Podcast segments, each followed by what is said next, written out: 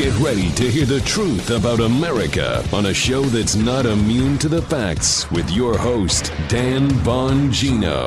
All right, welcome to the Dan Bongino Show. Producer Joe, how are you today? And all ready for another action-packed week, Dan. Hey. you, Dude, do you believe this, this uh, LeVar Bell or Ball? What a butt munch. Basketball yeah, player. I, I mean, is this guy for real? Folks, for those of you who missed this story, I, I mean...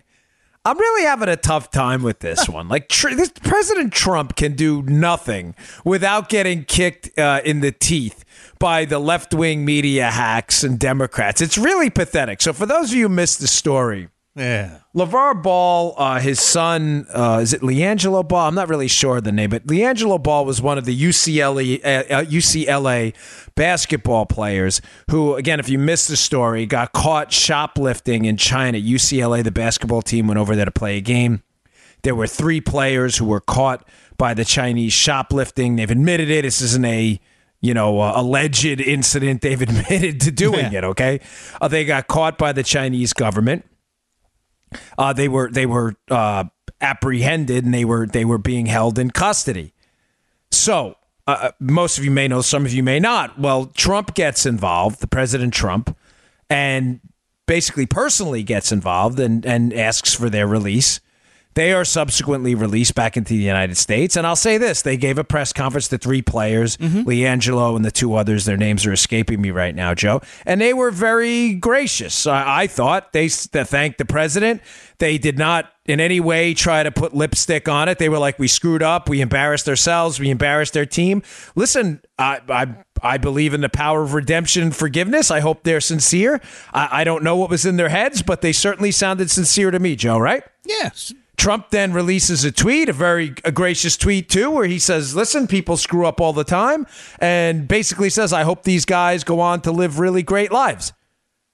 Now, hmm. in a normal, non-insane liberal world, Joseph, right? Yes. That's the end of it. Yeah. It's me. That's not me clapping. That's me wiping my hands of it. Guys screw up. U S citizens. President personally gets involved. Gets them released from a foreign country, a, a communist regime. Uh, they thank him. He says, terrific. You know, you guys, I hope everything works out well. Goodbye. Well, of course, that's not enough because Trump derangement syndrome, this viral infection, uh, like, uh, uh, what, what is it? Like mad cow disease, yeah. infecting liberals, Hollywood types, entertainers, and sports types, has just... it's like a parasite eating their brains. LiAngelo Ball's dad, LeVar Ball, comes out and says in an interview, he, he goes, well, listen, you know, this guy's trying to take credit for this. And, you know, he didn't really do too much to get him released and, and basically takes a shot at Trump. So I tweeted out this week and I'm like, let me get this straight.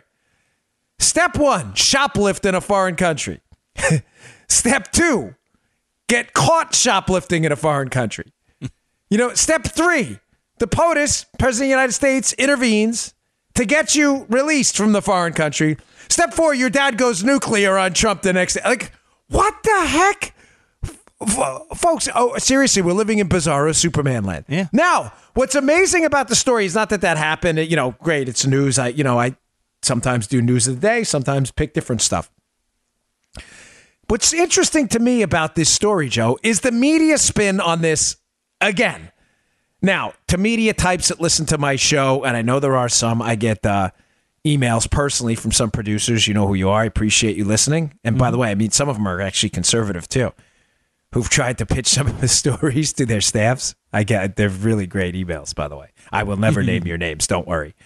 Um, I don't want to get you in trouble. I know you work for the left-wing media. God forbid you actually propose stories that are not left-wing narratives. But what's fascinating about this is the hack left-wing media is now blaming this on Trump. What, what the hell did Trump do wrong? Trump intervenes to get your kid released after he admits to committing a crime in a foreign country, right? He he he admits it. He admits it. Trump intervenes with burning political capital with a foreign country to get your kids released who screwed up, or your kid in this case. I don't know what the other parents uh, think. They they didn't say anything, to be fair. But to get your kid released, and then you open your mouth and you take a pot shot at the president. So what happened? The president fired back on a tweet and said, well, hey, you know, maybe I should have left him in jail then. all right, you know, it's typical, you know, Trumpy, and he's going to always fire back when he wants to. But they blame it on Trump. Oh, my gosh. He said he was going to leave the American citizens in jail. What? You mean like, uh, what do you mean? Like Obama and Otto Warmbier, who uh, who died, by the way, when he was released from a North Korean. Oh, you mean like that? You mean like that guy? Folks, again, you see now why I wake up every single day thinking, what fight are we going to have with intellectually vacuous liberals today?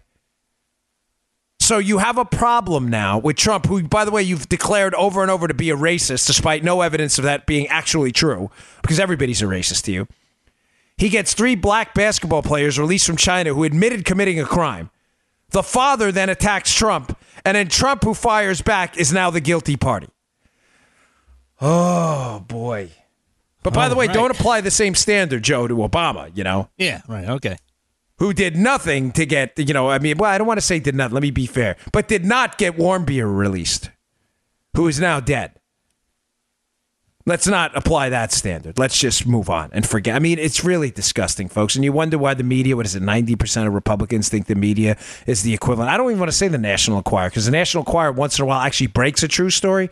The media is just total, complete hackery. It's just disgusting. It's totally, completely pathetic. And on that note, before I move on to my next story, because I don't know if I was going to cover this, but on that note, the Rand Paul story, equally disturbing.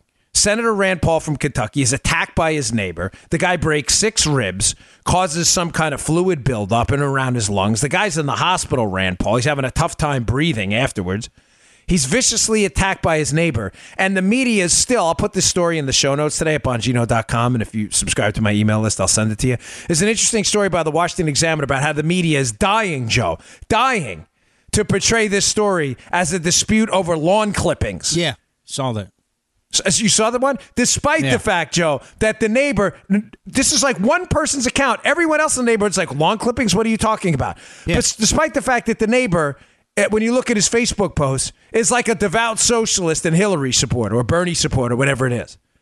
Now, Joe, reverse the script here mm-hmm.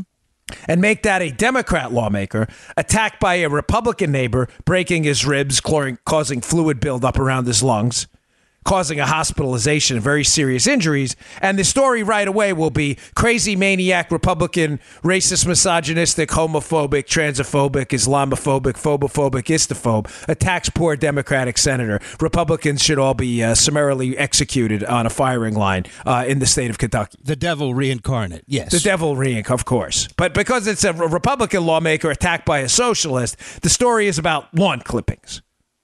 Lawn clippings. Read the piece, folks. The media, just they're just disgusting entities. They really are. They're just filthy. Just ignore them. Just ignore them and go out and seek your own sources, your own credible sources of information, because counting on anything from the media to be actually accurate is just absurd. Attacking Trump, Joe. Trump, Trump, because he gets the guy's kid out of jail. You know, oh, he shouldn't have responded that way. You know, Dan, that's, that's a hell of an example to set for your kid. I'm sorry, yeah. man. Right? Isn't you know, it? You know what I'm saying? Joe, let me listen. You know, I mean, you're a dad. I'm a dad. Sure. I don't have boys. You have a boy. I have two girls. Yeah. But honest question for you. I mean, I already know the answer, but mm-hmm. you catch your kid shoplifting somewhere, and he admits to it, by the way. It's not a question of, like, was he profiled or anything. You come up, yeah, I got caught stealing. A by the way, it wasn't caught stealing, like, bazooka gum, okay? Mm-hmm. Remember bazooka, the five cent yeah. gum where your kids, yo, yo, the, our younger listeners are like, what the hell's bazooka gum? Um, he got caught stealing a pair of expensive sunglasses, the guy in China. Yeah, you, the store owner, let's say, brings you brings your kid home, and he's like, "Listen, we're not going to press charges here, but you know your son, we caught your son, whatever. He's on tape. He admitted to it, stealing sunglasses." What's the first thing you say to him, Joe? Uh, I forgive you, but uh, you're going to have some time to serve at home, pal. You're damn right. Yeah, your allowance is gone. Yep. Give me your phone. You're punished. And by the way, uh, that trip we were going to take, whatever. My daughter, you know, she likes yeah. Disney or anything like that. Gotcha. Yeah, that's out too. I mean, I'm not going to, I don't like to, you know, I I feel like I owe you all a sense of an insight into my personal life because you've allowed me so much insight into yours by playing my show every day. But I had an incident with my daughter last year. I'm not going to say what. It wasn't that serious, but it was serious enough that it bothered me. Mm-hmm. And she was staying up on my mother-in-law's up in Vero. I got in my car and drove my caboose up there that day. I was like, get in the car, right? Even my mother-in-law didn't even say like hello when I walked in because she knew how serious it was. She said, oh, hi, Danny. I'm like, oh, give me the kid. That was it. And like your first response is to defend your kid and attack the president? My gosh, you really have to be kidding me. Trump derangement syndrome, out of control. All right, uh, today's show brought to you by our buddies at FilterBuy. Hey, thank you to everyone who has been uh, really helping out and, and, and buying products from our sponsors. We're pretty selective about who we pick over here, and it means a lot to me. The sponsors are extremely happy, and it's thanks to you. I really appreciate it. Uh, just as FilterBuy, we love FilterBuy. Listen, we love FilterBuy because I have really horrendous allergies in my house, and I need to breathe some form of clean air, folks. When I moved in, I'm telling you, my filter was it was black. It it, it was like it was like cement. It had so much pollution in it; it was unbelievable. And I was having all kinds of like I was getting itchy all the time. Changed the filter, everything was good. Do you know the uh, Americans are spending ninety percent of their time indoors? And according to studies, the air you and your family breathe contains up to one hundred times, not ten. Not twenty, one hundred times greater air pollution levels in the air outside. It's time to replace your filters. Change the seasons. This is the perfect time to do it. FilterBuy dot com will send you the size you need, the air filter size you need, within twenty-four hours plus free shipping. FilterBuy uses double the industry standard MERV rating on most filter sizes, and we'll spare you all the technical stuff here. But it removes the pollen, the allergy-inducing pollution, the mold, the dust. You want all that junk out of the air. All their filters are manufactured right here in America, and this is a good one.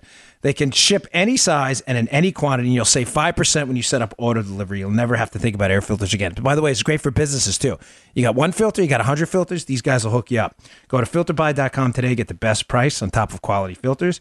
Shipped within twenty-four hours, plus the shipping's free. filterbuy dot com.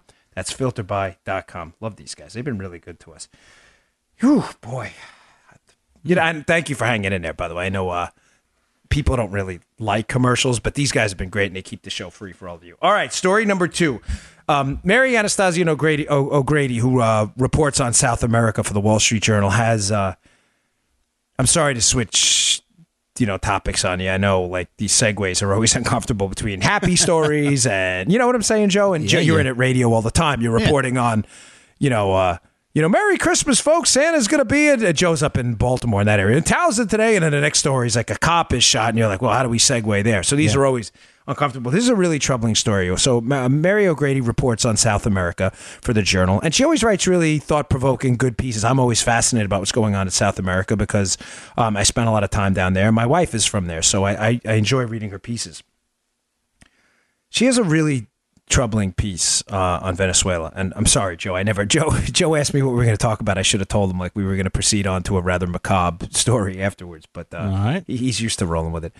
So I read the piece, and it's about the destruction of a, a formerly great country in Venezuela, formerly powerful economy, and the destruction of it since the implementation of socialism during the Chavez and now Maduro era. Now, folks, I...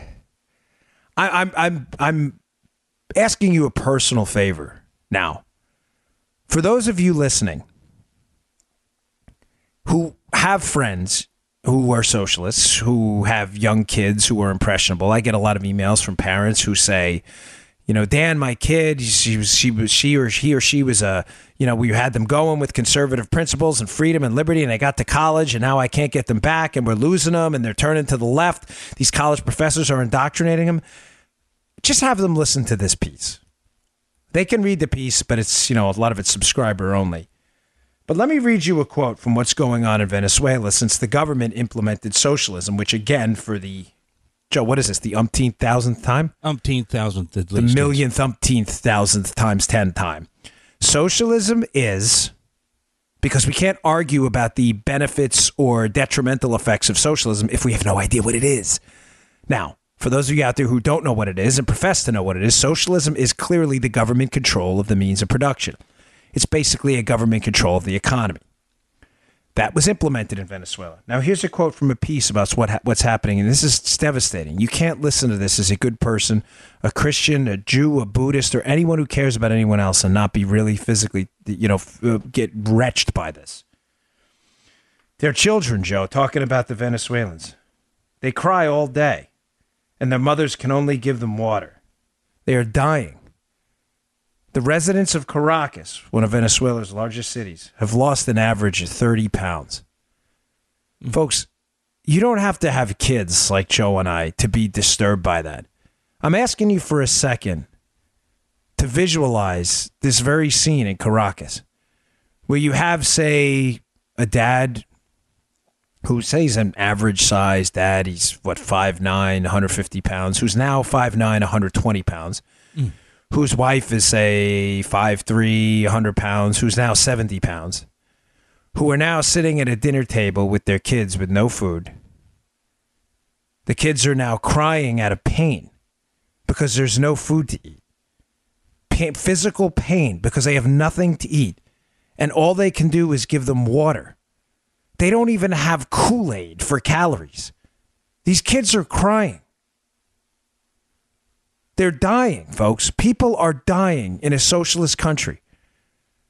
To all of our younger listeners out there who were, were may have partaken in that poll or had allegiances uh, with the poll that we spoke about last week, Joe, where millennials now, uh, a, a good solid portion of millennials think socialism is a positive path forward. Yeah. Does that bother you at all? You know, I to make sure I didn't get lost on this and get into a rant rather than a fact-based discussion, I just wrote one simple line down below this on my notepad here for the show. Where's your heart? Where is it? You think this is a mistake? Do you think that every time socialism is implemented, the mass starvation and death that follows afterwards is just some mistake?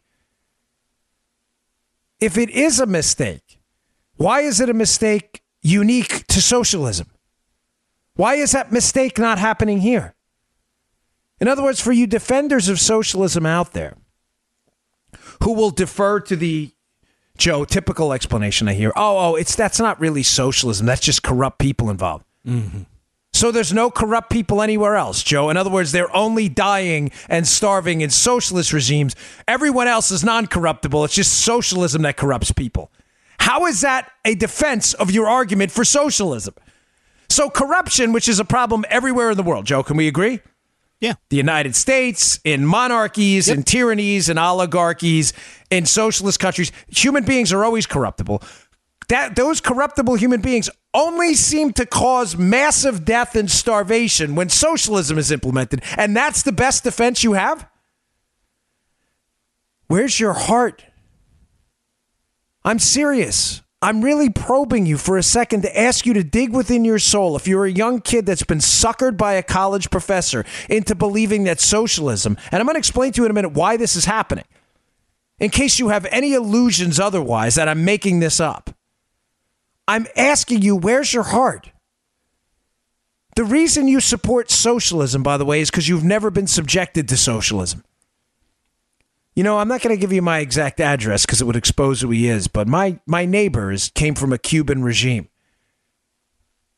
He is um, pretty darn conservative mm. because he actually lived in, so, in a socialist uh, a country in Cuba. Folks, here's the problem now, too, they're having in Venezuela, because now getting back to just the quick economics on this, because this is pretty simple stuff. For you college kids who are having a tough time, and you adults who are having an even tougher time shaking the scourge of socialism, because you're some, you're, it's like it's magnetic allure to you, and its rhetoric matters. Oh, equality for all. Yeah, equality in death and starvation. You're absolutely right. Except, by the way, for the government bureaucrats who enrich themselves. Here's what's happening. When you price control an economy, you're always going to get a couple of things, or actually you're going to get four things to be specific. You're going to get increased uh, demand for products, because the products, if you, when you push the price lower than the market price, more people are going to want them. You're going to get decreased supply. You're going to get black markets and quality control. You're going to get decreased supply because no one's going to produce a product, that is, Joe, food. If the government says, hey, um, Johnny Appleseed farmer, farmer guy, mm-hmm. Hey, Johnny, here's the deal. You can only charge a dollar for whatever, twenty bushels of wheat, whatever it may be. Yeah, but it costs me two dollars. Yeah, but we just said you can only charge a dollar. This is socialism. We know better than you. Shut your mouth. So, Joe, what do you think Johnny uh, Appleseed Farmer does? Well, this Johnny Appleseed would stop producing, baby. You would be right. Joe's right again. Ding, yeah. ding, ding, ding, ding. Winner, winner, chicken dinner.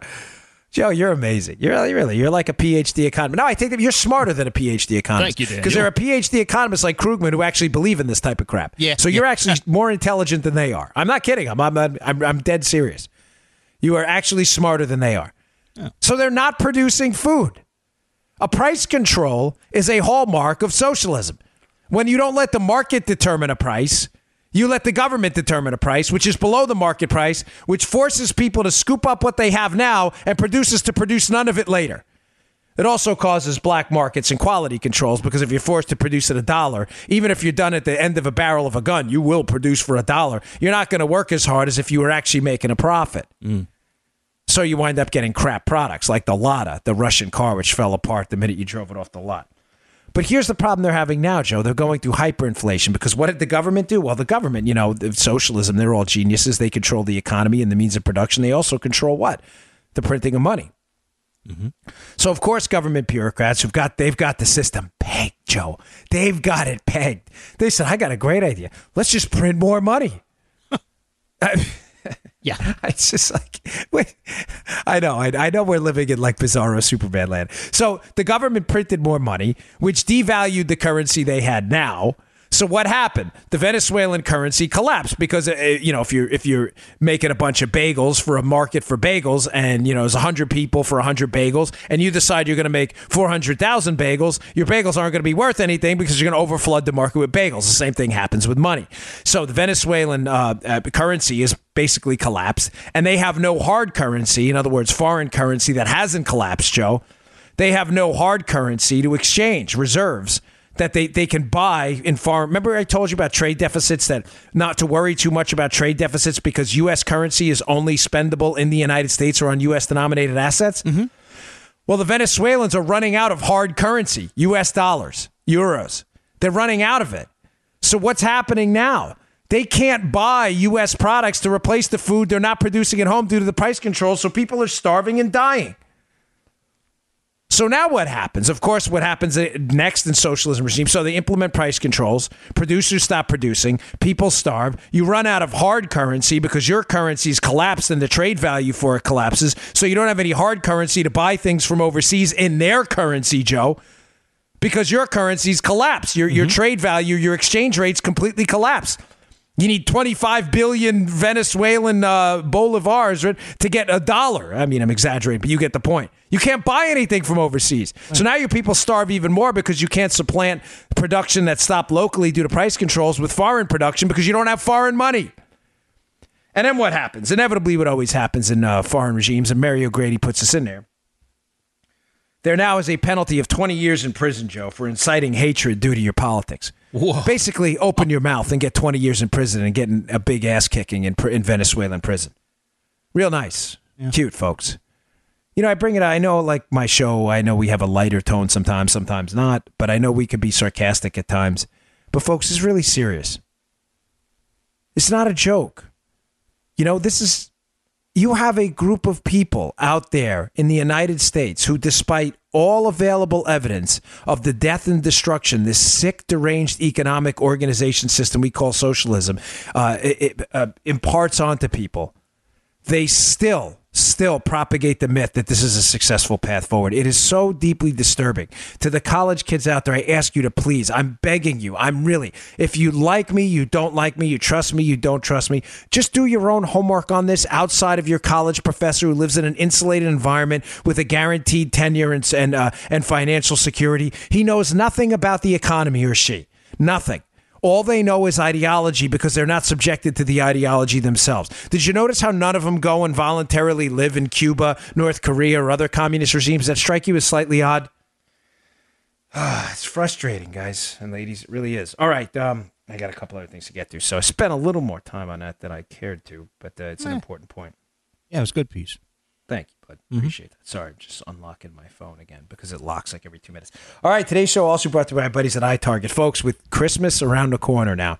Crazy, isn't it, how time flies? Seems like last year we were talking about Christmas, right, Joe? I mean, I mean uh, last year we were talking about Christmas. It seems like it was like two, three months ago that me and Joe were like, do we do a Christmas show at the right? Remember that? Yeah. Seriously, it seems like, like time just flies as I get older. This is a great, great Christmas gift. I love having these guys as a sponsor because the email feedback I get from people is just amazing. It's iTarget, the letter I, Uh, their website is i target pro dot com. Now, listen, marksmanship's a skill. Like hitting a baseball, shooting a basketball, wrestling, Brazilian jiu-jitsu, whatever you do, being able to shoot a firearm is great, but shoot to shoot it and fire it accurately, that's what matters, okay? You have to practice regularly.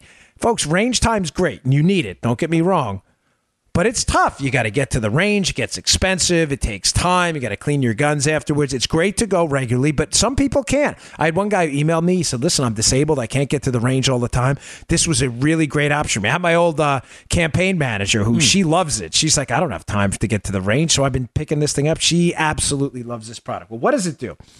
It is a laser bullet you drop into the firearm you have now. You don't have to buy any special ammunition gun, or it's your gun. You just tell them the, the the caliber. I have nine millimeter, three fifty-seven sig. You drop a laser bullet in. It doesn't do any damage to your gun or anything like that. You're going to drop it into that chamber. They'll show you how to do it and everything. And when you fire the weapon and depress the trigger, it emits a laser onto a target they give you. This thing is amazing. It's like the coolest video game in the world. It will skyrocket your marksmanship skill. You will be shooting the wings off a gnat in a couple weeks. This is an amazing product. Go check it out at I, the letter I, target pro dot com. That's i target pro dot com. Competitive shooters, folks, try fire ten times more than they live fire at the range because that trigger control and that sight alignment is everything. Go check this out. Please support our sponsors. Go to i target pro dot com. Put in promo code Dan, my first name, D A N. You'll get a, a really large ten percent off. So we really appreciate that. i target pro dot com. Check them out. Okay. Uh, Listen, I did a show once on Bitcoin. Had a tough workout this morning, so I, got a, I was breathing really heavy. So I'm, uh, I'm, I'm sucking a little wind still. I did a show a little while ago on Bitcoin and cryptocurrencies and yeah. blockchain, and uh, got a lot of feedback. ninety percent positive, ten percent I wouldn't say negative, but some people said I, you know, I didn't go in depth enough, or in depth enough, and some people said I went too in depth.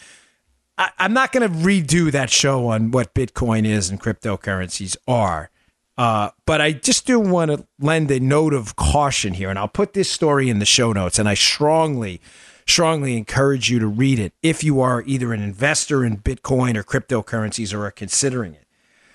Folks, they've been all over the place in recent weeks. They've had three plunges or more of twenty-five percent of their value. Now, hmm. my caution to you with Bitcoin, I'm not saying it's not a good idea. I'm not, this is not an investment show. I'm not telling you to invest or not. I'm just, I give opinion. This is my opinion. If you don't like it, disregard it. That's fine. They've had three plunges of twenty-five percent or more in value in the recent weeks, and they've recovered. They've recovered uh, substantially. It's now over eight thousand forty-five dollars uh, Bitcoin as of, I think, uh, last Friday when they closed. Here's a couple issues I have, and just why I'm encouraging you just to be cautious. I'm not telling you don't to invest, don't invest in it. Are we clear on that, Joe? Because I know I'll get an email. Mm-hmm. Say, don't. Folks, Bitcoin is an ex- is a, a value exchange. It's no different than, say, the use of gold coins to buy something or the use of F R Ns, Federal Reserve notes, what we would call dollars in the United States. Understand this is not an investment. This is an investment in money. Mm-hmm. Now, you may say, oh, well, we're investing in the technology, blockchain. Ah, uh, okay, kinda. But that's like saying, you know, with the with you know Federal Reserve notes, oh, well, we're inventing in the we're, we were investing in the intaglio printing process. That's not what blockchain is.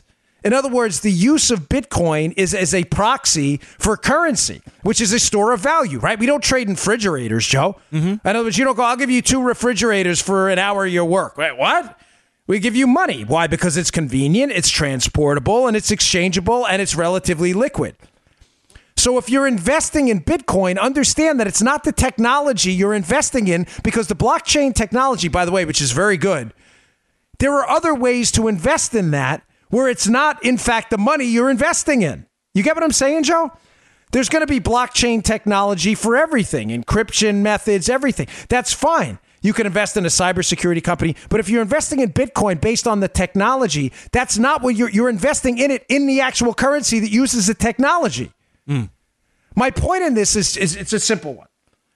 Don't invest in money or monies or transferable, you know, semi-liquid assets like this on the hope that it's the technology that's going to get you through. Because the technology, by the way, I think in the in the relatively near future, due to quantum computing and the use of qubits over bits, blockchain, I think in the future, will may be rendered obsolete. Hmm. May.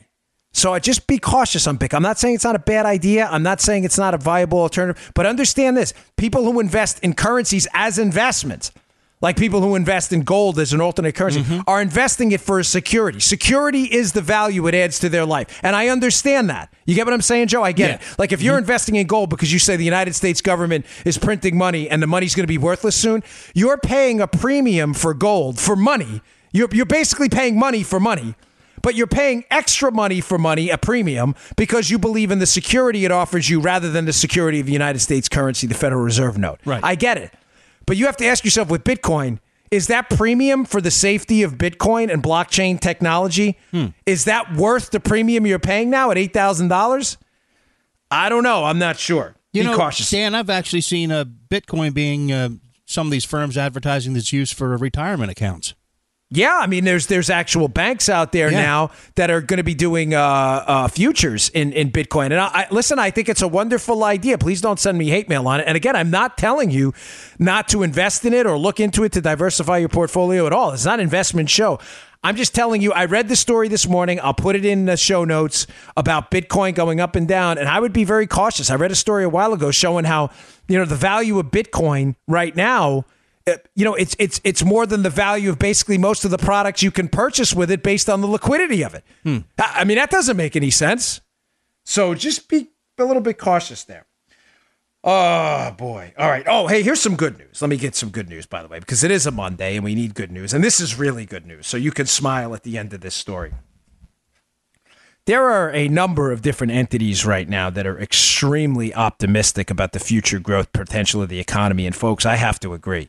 Um, having said that about qubits and quantum computing and blockchain, which I think is fantastic, the technology, if the quantum computing doesn't crack it, by the way, or find some way to weaken it. I mean, I never crack it because of the way it's designed, but find a way to weaken it in the future. But these are all unbelievable things. Gene coding, stem cell technology, which I'm going out. I'll let you know, by the way, I'm going out next week to do my shoulders again uh, with stem cells. We are on the verge, folks, of some really big things. And I think the fact that Donald Trump has brought some sanity back to the courts through a relatively conservative constitutionalist court appointments show, um, he's engaged on a pretty robust, vibrant uh, anti-red tape agenda, uh, regulatory reform in Washington, D C, and this push he's doing for tax cuts, if we can, in fact, get them, tax rate cuts, and get more money in the hands of private consumers.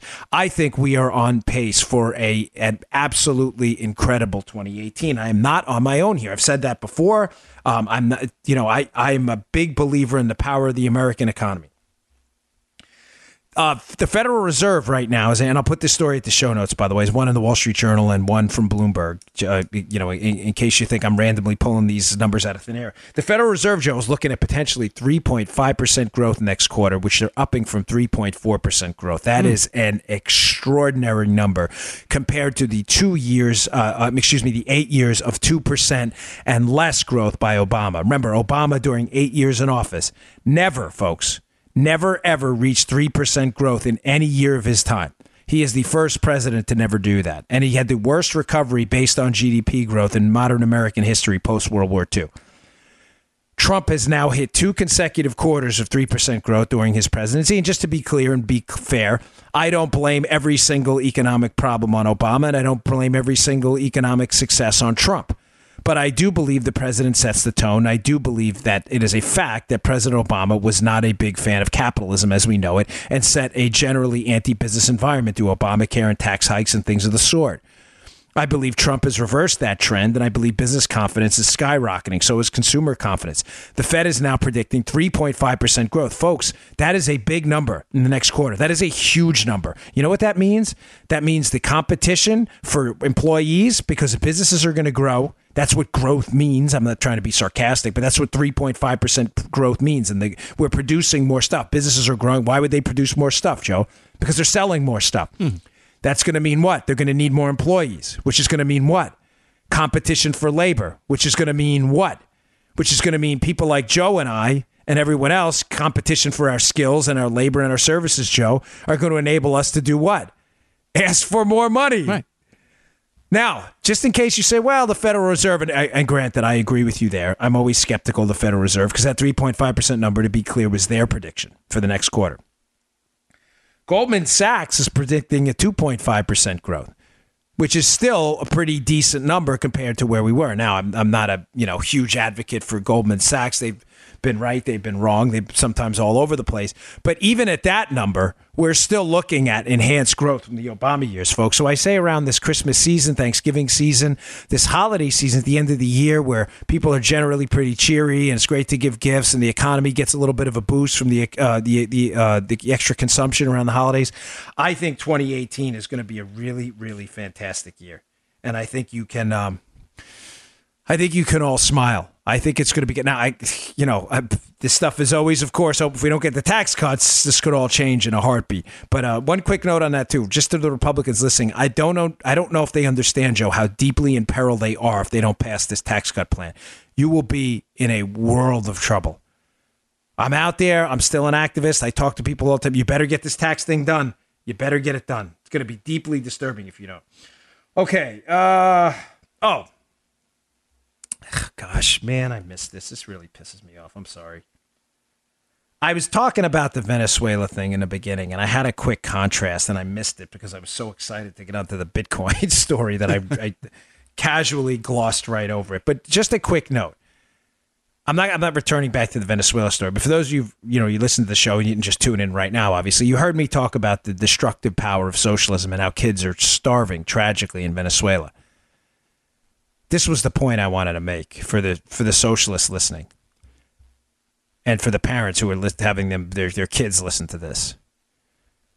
Folks, contrast this with what's, go- with what's going on in the United States. So again, we had this starvation in Venezuela, an average loss of weight of thirty pounds in Caracas. Kids are crying because there's, they're crying from hunger. Their parents have no food for them. A horrible uh, human interest story going on right now. Compare and contrast with a relatively free market, a relatively capitalist society in the United States. What's going on now, Joe? Joe, turkey demand. It's around Thanksgiving, right? Do you know turkey demand is doubled in the United States in the nineteen eighties? No, I didn't. I found that interesting. What does this have to do with Venezuela or anything else? And it stayed, uh, it's been stable since. So, just to be clear, Venezuela, food demand is going up. Socialist government, because the population is growing. Socialist government is implemented. People are starving, losing weight. Their kids are crying. In the United States, turkey demand doubled in the nineteen eighties and stayed stable ever since. And by the way, there's an article in Bloomberg about this. I'll put in the show notes. You can read it yourself. Turkey, Joe, is one point six percent cheaper this year in the United States than last year, and the whole meal is the cheapest since twenty thirteen. Oh! Oh! Wait, wait, wait, wait. Let me get this straight. So let me put myself into the college kid mode right now in the college camp. I'm not insulting college kids. You're doing the right thing in college. But you're listening to your socialist professor who's uh, extolling the virtues of socialism where people are literally losing weight and dying and kids are crying because they have no food and they're drinking water. So that system, you have an you have an increased demand for food and increased demand for services. You also have increased starvation, increased death, poverty, hunger, and destruction everywhere you go. The United States, the, the you know the, what the, your socialist professor would call whatever the evil empire, mm-hmm. uh, the imperialist nation, the white privilege, racist, istophobic, homophobic, racist, misogynist, uh, Islamophobic, transphobic, L G B T-ophobic nation, uh, uh, the worst country on the history of mankind. Turkey demand doubled, uh, stable, stayed stable ever since, and turkey is now one point six percent cheaper than it was last year, and the whole meal is the cheapest it's been in four years. Hey. Big round of applause for capitalism. I would say round one, yeah. ding, ding, ding, ding, ding, capitalism. Now, again, given the old, do you want to live right now? Just let me ask you, yes or no, college kids right now who've been suckered by socialism. Do you want to live in a country where the price of turkey and the whole meal is going down? Meanwhile, people are working less hours to pay for the same food they ate four years ago. Or do you want to work in a country where you're having squirrel for Thanksgiving if there is a squirrel left in your backyard because someone hasn't eaten? Just quick, yes or no. Which one do you want to live? You want to live in capitalism, cheaper turkey, cheaper meal, or socialism, squirrel Thanksgiving if there's a squirrel left? Uh, which one? Just quick. Okay, thoughts up. Yeah, thanks. You can't get through to him, Joe. I, you can't. All right. Uh, oh, a couple more, folks, just because these are doozies. Another story I saw in the Journal today. Uh, you know, the uh, the tax bill right now has a provision in it to get rid of the exemption for state and local taxes. So yeah. in a nutshell, if you live in a blue state where you pay an exorbitantly high state and local tax rate, where Joe lives in Maryland, mm-hmm. New York, California, these are typically blue states that charge high state income taxes, local taxes. Uh, that ex- used to be exempt. You'd be able to write those off on your federal tax bill. The effect of that is high tax states.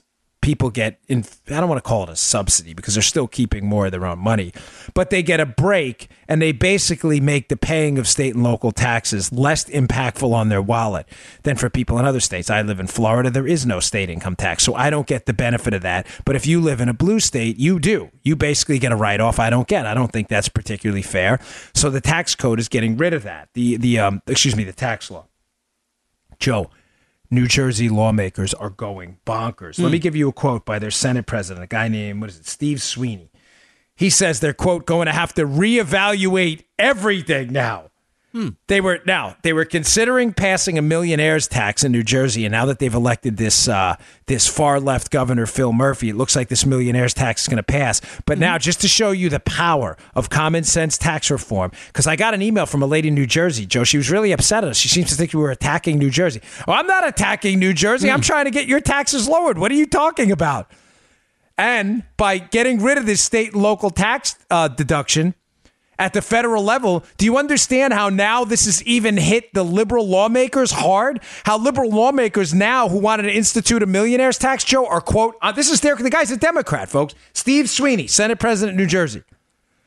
The Democrat said, I'm, quote, going to have to reevaluate everything. Why? Because they're now not being, you know, I, I hate the word subsidized, but they're now not getting their little carve out for blue state taxes that they got before. This is forcing them to reevaluate it because now they know that the taxes they're imposing on their citizens are actually going to be paid by their citizens, not the citizens of other states. Make sense, Joe? Uh, uh, yes. Yeah. So, I, but, but again, before you send me a, a, a, and I listen, I appreciate your listenership, but before you send me a nasty gram, because I, I, I think this state and local tax deduction is a horrible idea. I'm telling you, in the long run, this is going to benefit you, not hurt you, because now every tax hike they try to ram down your conservative throat in a blue state is going to have to be reevaluated on the actual cost, not the cost, Joe, minus the deduction you used to get in the past. Right. And maybe you won't get the tax at all.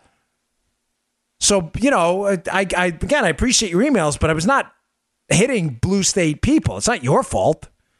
I'm trying. We're trying to save you from your own lawmakers there. I know some of you can't leave. I get it. I was trapped in blue states most of my adult life. I get it. Hey, on email, by the way, another one of these tangents, right? I got an email from a guy this morning. He was, he's all upset about how sometimes I veer off into the topic of, you know, religion and spirituality. Hey, man, I'm sorry. Like, viewer feedback obviously matters to me. Listener feedback, I should say, matters a lot. But that's part of me. That's not going to go anywhere. And I strongly, I mean, I have to strongly suggest then that, that, that you, this may not be for you. I know it's not, you know, the thing you're supposed to say in this business, but I mean it. My faith and religion matter to me. I mean, I get it. I'm not your preacher. I'm not trying to convert anybody out there. I'm just, that's the bedrock of everything I talk about, freedom, liberty, God-given rights. And he said something at the end, which I found kind of strange. He's like, like I, he goes, you're, you're alienating a, at least a third of your audience. And I thought, Joe. Say what? Yeah, I know. Well, I, I thought, how does he know that? Does he have access to our Libsyn account? That's kind of strange. Like, is he hacked in? Um, that's actually entirely inaccurate. Our audience yeah. for that show was enormous. So I, I don't, I don't know what you're talking about. I, it's just, I mean, why you're just making that up. And I, I don't understand also why you would be offended about a common sense, non-professorial, very non-preachy conversation about spirituality, uh, you know, and and the origins of consciousness and religion. Does that bother you? I mean, I don't understand why that bothers you. So are you, are you so bothered by confrontational ideas that you tune out? Uh, you may have to. That's fine. I'm not. I'm, I'm, I appreciate you listening, but this may not be for you then. If you know, if you're a committed hardcore atheist and any conversation about any alternative idea bothers you, the show is definitely not for you. Okay, I'm sorry. I don't know what else to tell you. I I, res- I respect it. I have an atheist who emails me a lot. I he has some very thoughtful comments. You're more than welcome here. But again, I, I listen to commentary about atheism all the time because yeah. I try to sit there and say, well, why are they thinking what they're thinking? If you can't accept the alternative, uh, again, go tune into another show. I don't know what to tell you. But I really was bothered by the email. That's the kind of commentary that uh, I really don't enjoy. Hey, all right, one more quick thing. Getting back to the point. Great article in Cato today about another liberal program designed to so-called help, Joe air quotes here, that actually kicks you in the teeth and knocks you on your butt as you try to get up. Uh, there's a program out there called the Low-Income Housing Credit. I've talked about this before. Yeah, it's a credit yeah. given to developers to provide low-income housing yep. for poor people. Oh, Joe, great idea. Joe, what a great idea. So wonderful. The government's so smart, aren't they? Let's give a credit to developers to build low-income housing, and we'll decrease the price of housing for poor people. Eh, lose again. So there's a great, great report in Cato. It would be in the show notes today. One-third, one-third, that means thirty-three percent. Repeating, uh, what is it? Repeating decimal three, three, three, three, three, three, three, three, three. Uh, thirty-three percent of that goes to tenants. Wait, wait, wait, wait, wait. Hold on. It's a low-income housing credit. So surely this helps poor people. Yeah, one third of it. Okay. Well, where does the other two thirds? Six, six, six, six, six, six, six, six. Where does that go? Banks, developers, and accountants. And nice job, government. You guys are really terrific. And here's the Joe. This is great. This is. Uh, you want to talk about like completely kicking you in the teeth as you go to get up. Nearly one hundred percent of the low-income housing produced due to the, quote, low-income housing uh, credit is offset by a reduction in the number of unsubsidized low-income housing. So now you have a go- taxpayer subsidies going, li- listen, I got no problem with developers or accountants, but I do have a problem with you taking taxpayer money, okay? Two-thirds of it goes to accountants and developers, right? Only a third of it goes to tenants, and one hundred percent of the homes are offset by the decreased uh, uh, building of low-income homes when they're not subsidized. This is this is it. Great job. You guys are just awesome in the federal government. And they write about it because apparently, I love Ben Carson, but he was touting the benefits of this program the other day, and Cato was like, wait, wait, what? Come again on this? I love the guy, but listen, get the government out of the housing business. My gosh, haven't we done enough damage at this point? All right, folks, thanks again for tuning in. Please go to Bongino dot com, subscribe to my email list. And again, you're always free to comment here. Daniel at Bongino dot com is my email. I read them all. I try to respond to as many as I can. I'll see you all tomorrow. You just heard The Dan Bongino Show. Get more of Dan online anytime at conservative review dot com. You can also get Dan's podcasts on iTunes or SoundCloud. And follow Dan on Twitter twenty-four seven at D Bongino.